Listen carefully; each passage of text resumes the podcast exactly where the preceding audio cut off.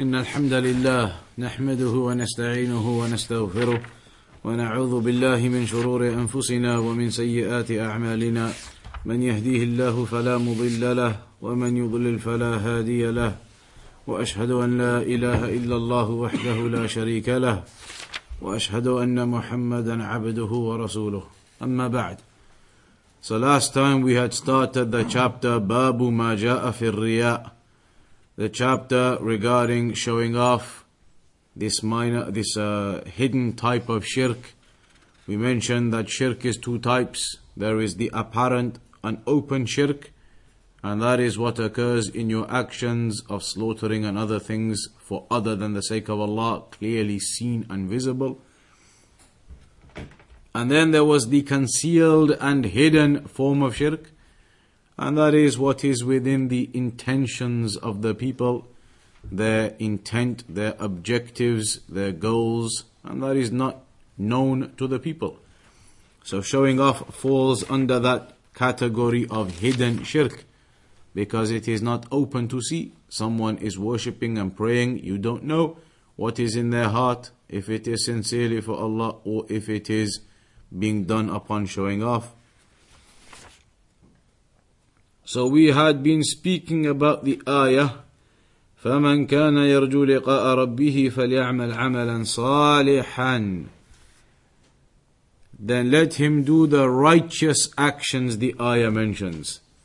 Do the righteous actions. And this is mentioned in the Quran in multiple places where Allah states that you must do the righteous actions.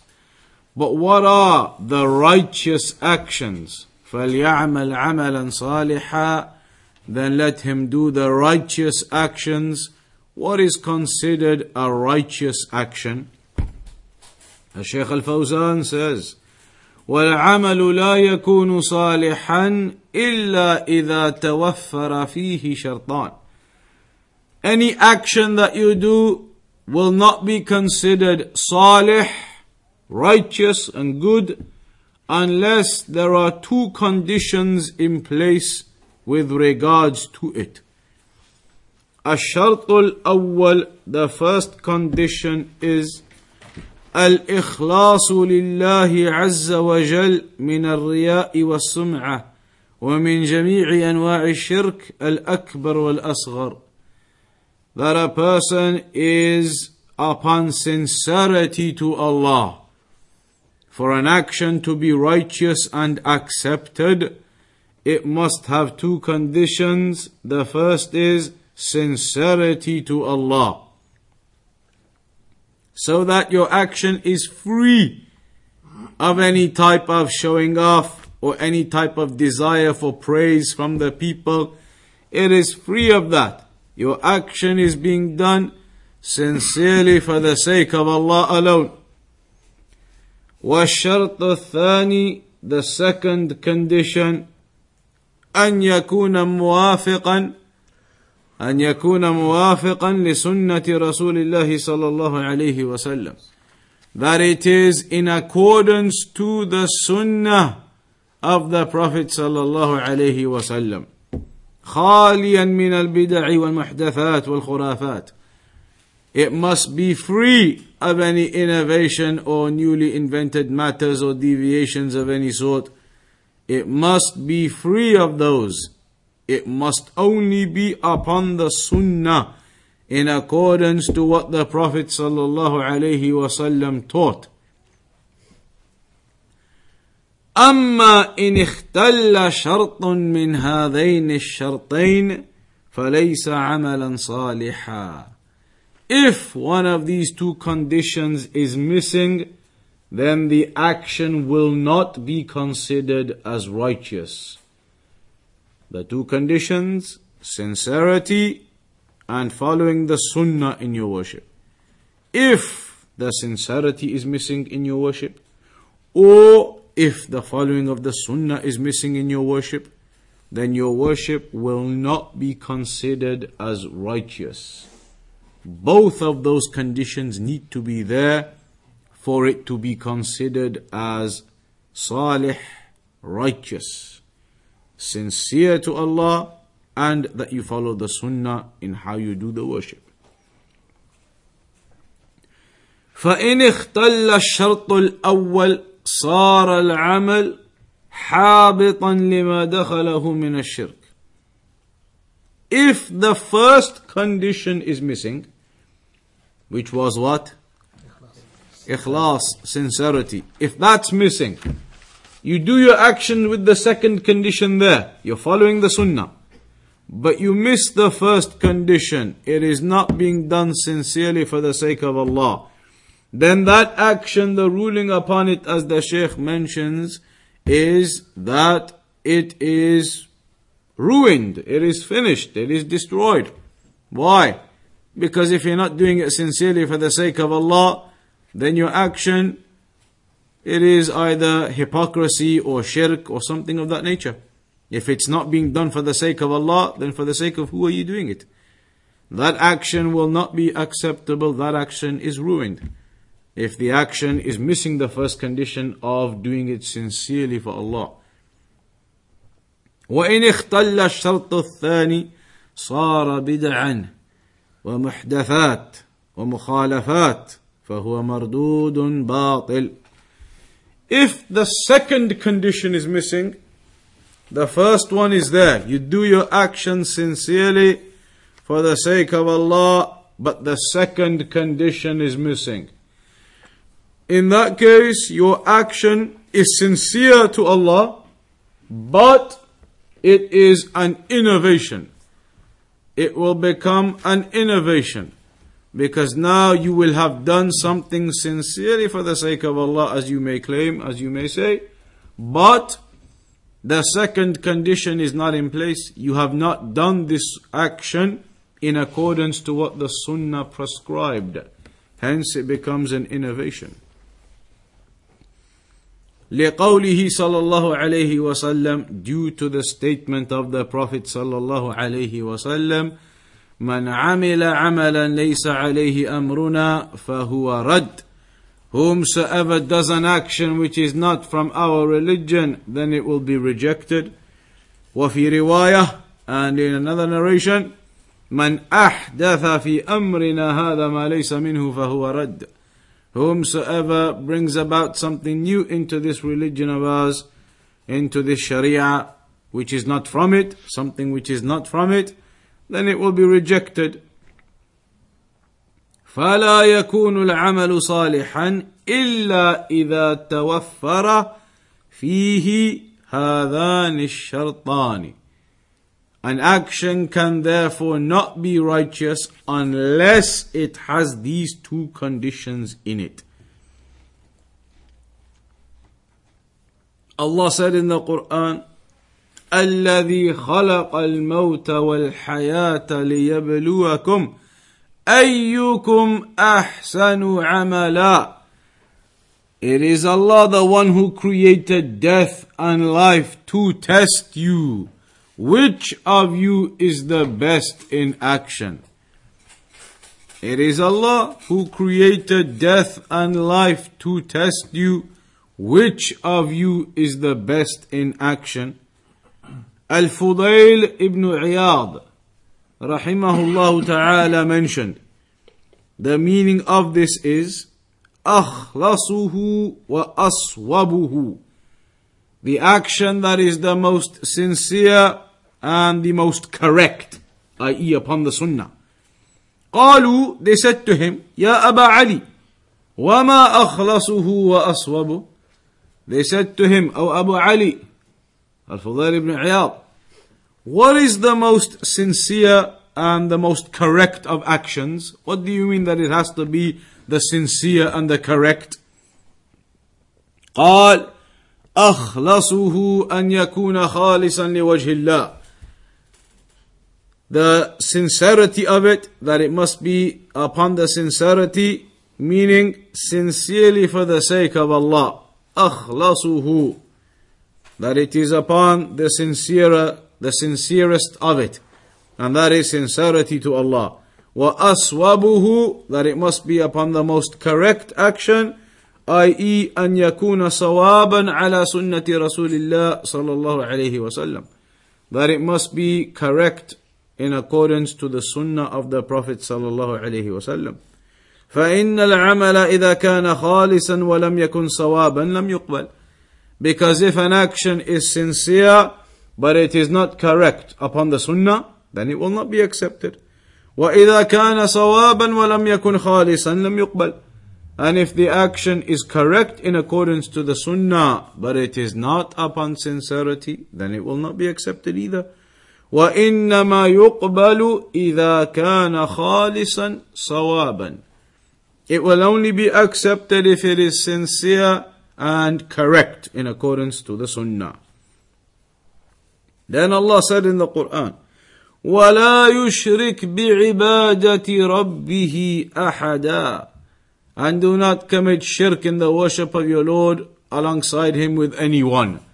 Do not associate any partners to Allah in the worship of your Lord.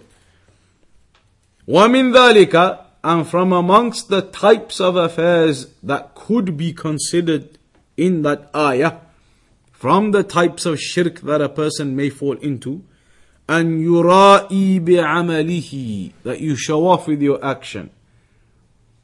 أو يسمع بعمله or that you make heard your action you speak about it and you want the people to hear about it and praise you فإنه إذا رأى بعمله أو سمع به أبطله الله ورده عليه If the person shows off with his action or speaks about it to boast about it then Allah subhanahu wa ta'ala will nullify his action and reject it.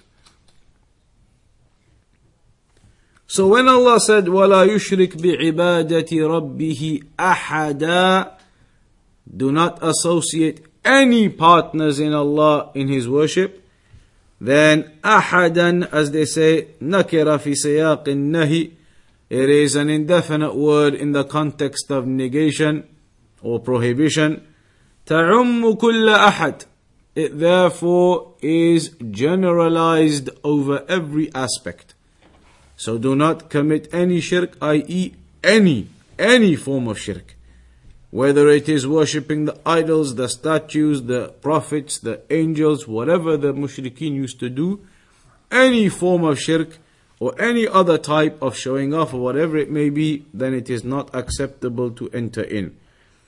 فالله لا يقبل أن يشرك معه أحد لا من الملائكة ولا من الرسل ولا من الأولياء والصالحين ولا من الأحجار والأشجار ولا من الجن ولا من الإنس Allah will not be pleased, is not pleased that any type of shirk is committed alongside him, whether it is with the angels or the messengers or the righteous and pious or the stones or the trees or the jinn or the humans.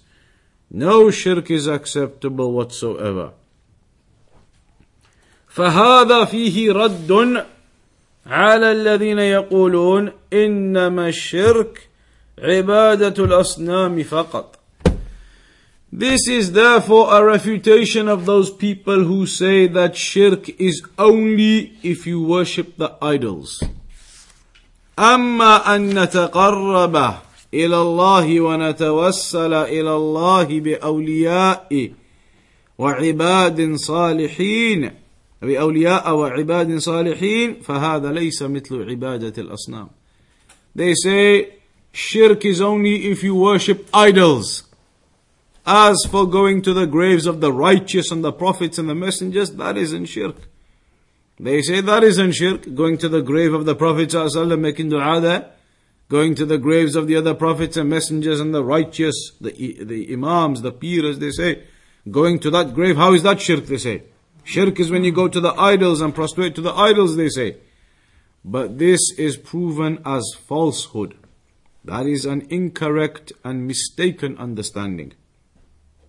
How do we know?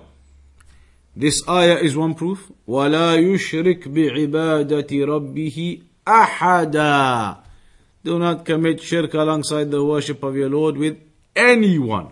Anyone. Stones, trees, idols, prophets, angels, anything. On top of that, we know that this differentiation that they make when they say to you that shirk is only if you worship the idols, not if you go to the graves of the prophets and the righteous people, that is a mistake from them because even the mushrikeen used to make that type of claim. They used to say that they go to these graves and they go to the graves of the righteous. They used to go to the uh, uh, prophets and messengers' graves, the righteous people's graves. They used to call upon the angels. They used to do all of these things. It wasn't just idols and statues that they used to go to. They used to go to all of the various different types of shirk, including they used to call upon the prophets and the messengers, including they used to call upon the angels. So now when these people nowadays say you can't say shirk if you go to the grave of a righteous man, the mushrikeen used to go to the graves of the righteous men. And they used to say, ما نعبدهم إلا ليقربونا إلى الله زلفى we do not worship them except that they bring us closer to Allah. هؤلاء شفعاؤنا عند الله. These are our intermediaries between us and Allah. That's what they used to say. They used to go to the graves of the righteous and the prophets and the messengers. And they used to say that these righteous people are our intermediaries between us and Allah.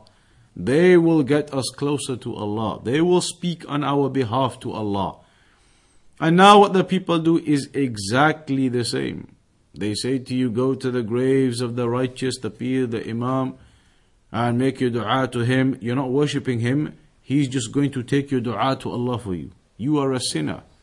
You do so many sins. You do so many wrong. How is your dua going to be accepted? You have to go to the grave of the righteous man, make the dua to him. You're not worshipping him. You're just making dua to him so he can take it to Allah for you. That is exactly what the mushrikeen used to say at the time of the Prophet. That is exactly what they used to do.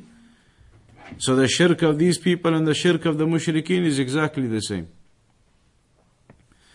So then the Shaykh goes on to mention ولا تفريق في ذلك بين الأصنام وبين هؤلاء والصالحين والأضرحة There is no difference, there is no differentiation between the idols or the awliya of Allah, the righteous people, or the shrines. كله داخل في قوله تعالى all of that enters into the statement of Allah is inclusive within the statement of Allah ولا يشرك بعبادة ربه أحدا and do not commit any shirk in the worship of your Lord with anything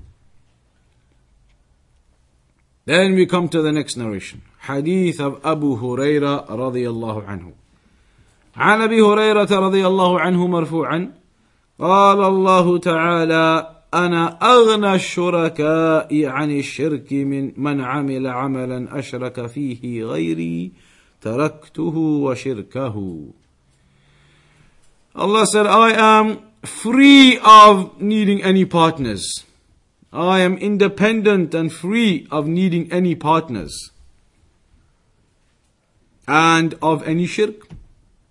Free and independent and not in need of any shirk or any partners that people take. Whomsoever does an action and commits shirk in it alongside me, i.e., associate partners alongside me in that action of his, taraktuhu, I will leave him, wa amalahu, or wa shirkahu, and his shirk. I will abandon him and his shirk, the one who associates any partner alongside me in any action of worship that he does. So when Allah said this in the hadith, that is therefore known as what type of hadith? Hadith Qudsi. Hadith Qudsi.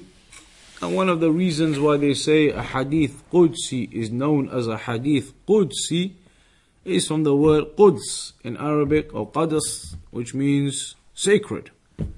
That's one of the explanations they give for why a hadith Qudsi is known as a hadith Qudsi, because that means sacred hadith. Why is it a sacred, sanctified hadith? Because it is the speech of Allah. It is Allah speaking in that hadith.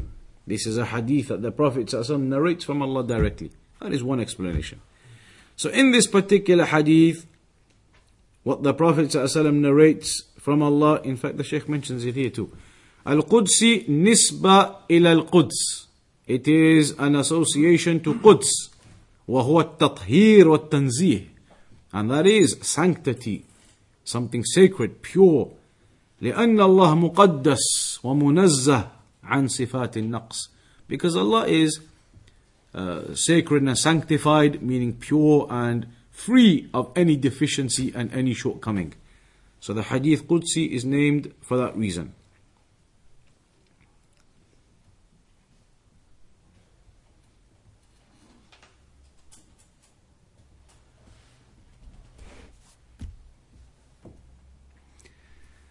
What are the differences between a hadith Qudsi and the Quran then? The Quran is the speech of Allah too. The hadith Qudsi is what the Prophet narrates directly from Allah. This is Allah now mentioning in the hadith, Ana aghna shuraka. I am free of any type of shirk and the partners they make, and whoever does any action commits shirk in it alongside me, I will leave them and their shirk. What is the difference between this type of hadith and the Quran then?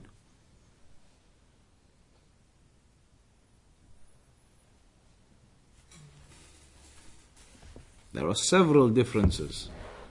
Several. So the recitation is a difference.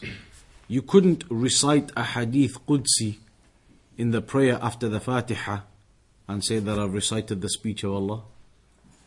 The hadith Qudsi is not recited in the same way as the Quran is recited in the prayer, etc. The hadith Qudsi does not have the reward attached to it in terms of reciting it as the Quran does, every letter 10 rewards. That isn't applicable to a Hadith Qudsi. So there are differences regarding the Hadith Qudsi and the Quran. Even though the Hadith Qudsi is what the Prophet ﷺ narrates from Allah.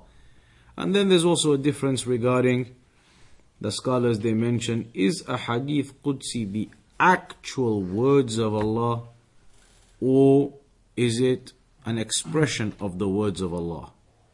Meaning, are they the direct words of Allah, or is this the Prophet ﷺ narrating to us what Allah said to him? So there are differences like that too. Uh, what is the difference between, uh, well, leave that aside. خلاص. The next bit, قال الله تعالى هذا فيه إثبات أن الله يتكلم. So there is an affirmation in this that Allah speaks.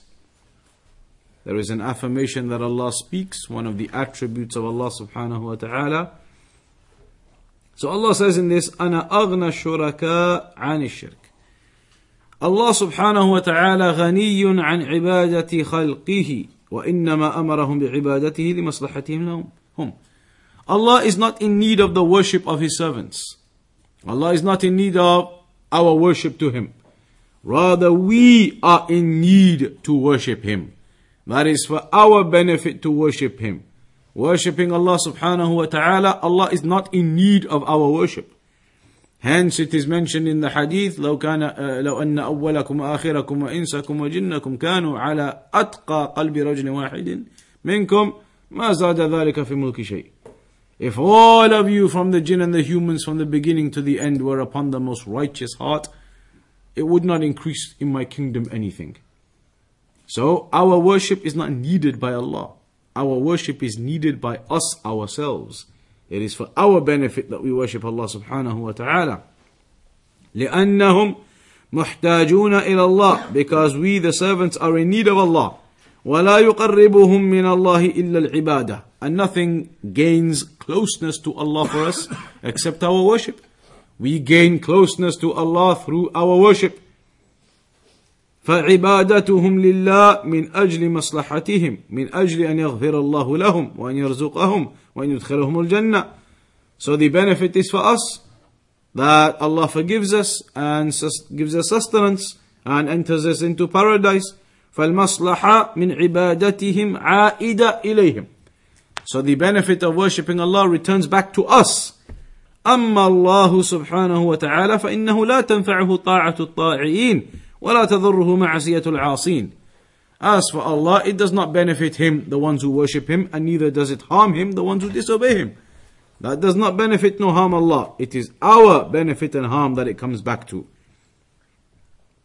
وإنما هو النافع والضار ولهذا يقول إن تكفروا فإن الله غني عنكم If you disbelieve then Allah is independent and free and not in need of you ولا يرضى لعباده الكفر and Allah is not pleased for his servants to commit kufr وإن تشكروا يرضه لكم and if you are grateful Allah will be pleased with that for you uh, so in this ayah and in the ayah that follows Allah uh, in the uh, in another ayah Allah mentioned regarding Musa alayhi salam وقال موسى and Musa said إن تكفروا أنتم ومن في الأرض جميعا فإن الله لغني حميد If you commit kufr, disbelief, and all of those who are upon the earth, everyone if they committed kufr, فإن الله لغني حميد Allah is free of that, independent of that.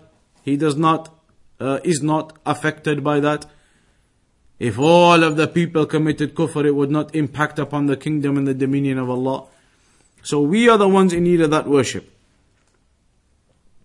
إذا فعبادة الناس لله يرجع ثوابها ويرجع خيرها إليهم. So the reward and the goodness of worshipping Allah returns back to us. أما الله جل وعلا فهو غني عنها ومن باب أولى من عمل عملا أشرك مع الله فيه فإنه سبحانه وتعالى غني لا يقبل ما فيه شرك وإنما يتقبل الخالص لمصلحة العباد Therefore any action which is done that has shirk in it then Allah is completely free and independent of that and is not in need of that. Because if Allah is not even in need of the genuine, sincere actions we do, it does not benefit Allah, then of course the ones that we commit shirk in, that has no impact either. So Allah is not in need of those actions and will not accept them. He will only accept the actions that are sincere. And within this comes the issue of showing off. The one who shows off, then his action is not sincere to Allah. So then the hadith it mentions taraktuhu wa shirkahu. I will leave him and his shirk. This is a proof that the action is ruined. The action is finished. The action is not acceptable. I will leave him and his shirk that he commits. That shirk, whatever form of that shirk it may be. فالشاهد منه للباب أن الرياء نوع من الشرك يرد العمل الذي خالطه على صاحبه أو يرد العمل الذي خالطه على صاحبه ولا يقبله الله. So the point being here that showing off is a type of shirk. And if it mixes in with your actions, then the action will not be accepted and it will be cast back upon the person. Allah will not accept the action which is done showing off and which is not done sincerely for Him. Then we have the hadith of Abu Sa'id marfu'an. ألا أخبركم بما هو أخوف عندي من المسيح الدجال Shall I not tell you what is more fearful, what I consider to be more fearful and more afraid upon than even the Dajjal? قالوا بلى. They said, of course, tell us. قال الشرك الخفي. The Prophet ﷺ said, the concealed shirk. يقوم الرجل فيزين صلاته لما يرى من نظر رجل إليه an individual, a man, he stands to pray and beautifies his prayer because he sees another man looking at him. He notices that he is being seen. So as a consequence, he beautifies his prayer and this is the minor shirk. So here the Prophet ﷺ said, Shall I not tell you of something which is more fearful to me for you than even the Dajjal? And the reason why the Prophet said this to them is because on one occasion the Prophet came out to his companions and they were talking about the Dajjal. The Prophet ﷺ on one occasion came out to the companions and they were talking about the Dajjal. سبب هذا الحديث أن النبي صلى الله عليه وسلم خرج إلى أصحابه وهم يتحدثون عن الدجال وعن فتنته وكانوا خائفين منه so the companions were talking about the Dajjal and the fitna of the Dajjal and they were fearful of that. So when he came out and he heard them saying this, he said, ألا أنبئكم بما هو أخوف عليكم عندي من المسيح الدجال Shall I not tell you something which is more fearful upon you than the Dajjal itself? Something that I have more fear for you upon than the Dajjal itself? They said, yes, of course.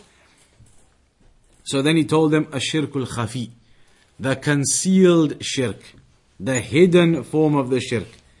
يقوم الرجل فيصلي فيزين صلاته لما يرى من نظر رجل إليه A man stands to pray and then he beautifies his prayer beautifies his prayer because he sees another person looking towards him.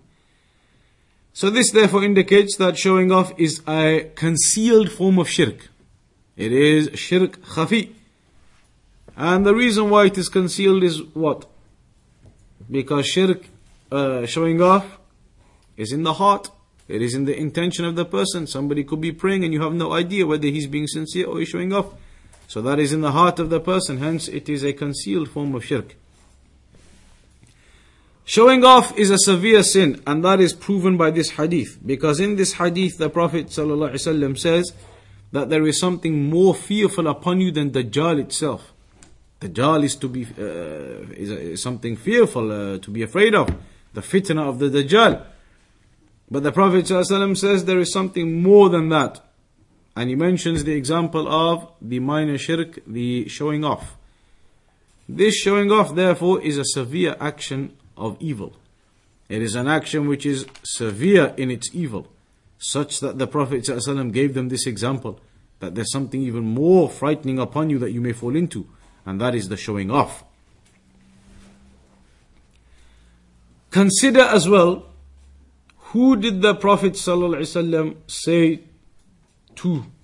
Who was he talking to when he said to them that I fear upon you, you may fall into something even more fearful or, or upon you than the Dajjal? He was talking to who? The companions. So if the companions were being told this, that I fear upon you falling into showing off, then what about the rest of us who come after the companions? This indicates to us how dangerous this action is that the Prophet ﷺ was warning them so severely regarding it. وفي الحديث دليل على خطورته لأن النبي صلى الله عليه وسلم خافه على أفضل هذه الأمة وهم الصحابة. The Prophet ﷺ was fearful that this may occur to the best of this ummah, the companions. فكيف بغيرهم? So what about the others besides them? وأنه صلى الله عليه وسلم يخاف عليهم أشد مما يخاف عليهم من فتنة المسيح الدجال. And the Prophet ﷺ was afraid for them regarding showing off even more than the Dajjal, the, the fitna of the Dajjal. لأنه قل من يسلم منه. Because there are so few people who are saved from this issue of showing off. So many people they fall into that, desiring and wanting praise from the people, desiring and wanting the people to raise them, to praise them, to speak good of them, to speak of their knowledge, to speak of their recitation, to speak of their worship. It is something that the soul it whispers and the shaitan whispers to the person. Hence, there are only few, small numbers of people whom Allah has blessed that they keep themselves out of this affair of showing off and this desire to gain the praise of the people and to have the heads of the people turned towards them. أما المسيح الدجال مع عظم فتنته وقال الله وإياكم من فتنته فإنما ضرره على الذين يعاصرونه As for the fitna of the Dajjal, that is more restricted. Because that will only occur to those people who are alive and present at that time. Whereas showing off all throughout the Ummah, it's something which can impact any Muslim anywhere, all throughout the centuries. So that's why it is so dangerous. So, to summarize this chapter and the points of benefit so far in this particular chapter, which was talking about the showing off. Firstly, at the beginning of the chapter, we learnt and we recognized and we realized that the Prophet ﷺ is human like the rest of us. إِنَّمَا أَنَا بَشَرٌ مِثْلُكُمْ I am a human like the rest of you. So we learned that the Prophet ﷺ, he is human in that respect, eats and drinks and sleeps, etc. Becomes tired, becomes fatigued. As for his superiority upon us, that is due to him being selected as the final messenger, the best of creation. But otherwise, we do not exaggerate and say that he's made out of light or that he walked without a shadow or other affairs of exaggeration. Secondly, يستفاد أن الرسول صلى الله عليه وسلم بعث بالدعوة إلى التوحيد والنهي عن الشرك بالله. The Prophet صلى الله عليه وسلم was sent to give da'wah to tawheed and to warn and prohibit shirk. كمهمة غيره من الأنبياء والمرسلين just like it was the task of all the other prophets and messengers besides him. We also learned from this the importance of sincerity in your actions. And we also learned from this, with that, the importance of clinging to the sunnah in the actions that you do. And that is mentioned in the famous hadith of Al-Irbad ibn Sariyah. When the Prophet ﷺ mentioned to them, عليكم بسنتي وسنة الخلفاء الراشدين المهديين من بعدي تمسكوا بها وعضوا عليها بالنواجذ وإياكم ومحدثات الأمور فإن كل محدثة بدعة وكل بدعة ضلالة Upon you is to cling to my sunnah and the sunnah of the rightly guided caliphs after me. Stick onto it and bite onto it with your molar teeth. And do not, and be warned from the newly invented affairs, for indeed the newly invented affairs are misguidance and every misguidance, or uh, are innovation and every innovation is misguidance. So that was a warning from the Prophet of performing actions outside of the Sunnah. So we learnt the importance of sincerity and the importance of the second pillar which is required for the worship to be accepted, and that is sticking and following the Sunnah in doing it. Also, we learned from these narrations that Allah is not in need of our worship.